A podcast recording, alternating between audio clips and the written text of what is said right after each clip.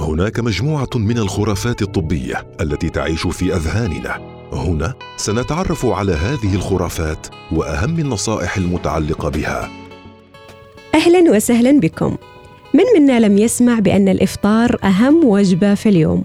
ومن لم يتلقى تحذيرات عن إهمالها؟ خلونا نتعرف على التفاصيل. وهل فعلا الإفطار أهم وجبة في اليوم؟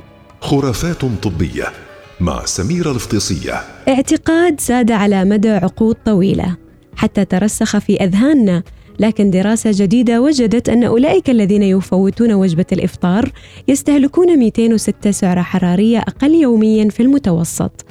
ولفترة طويلة جعلت شركات صناعة الحبوب الناس يعتقدون أن الإفطار هو أهم وجبة في اليوم. ومع ذلك تشير الحقيقة إلى أنه طالما الشخص ياكل الأطعمة المناسبة بعد التمرين فإن الجسم يحصل على التغذية اللي يحتاجها.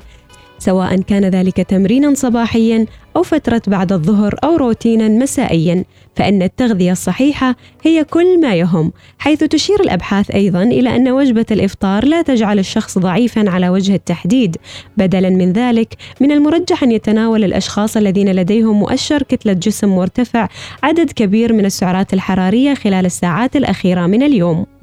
فالإفطار أهم وجبة هذا ليس خاطئا تماما ألا أنه ليس صحيحا تماما.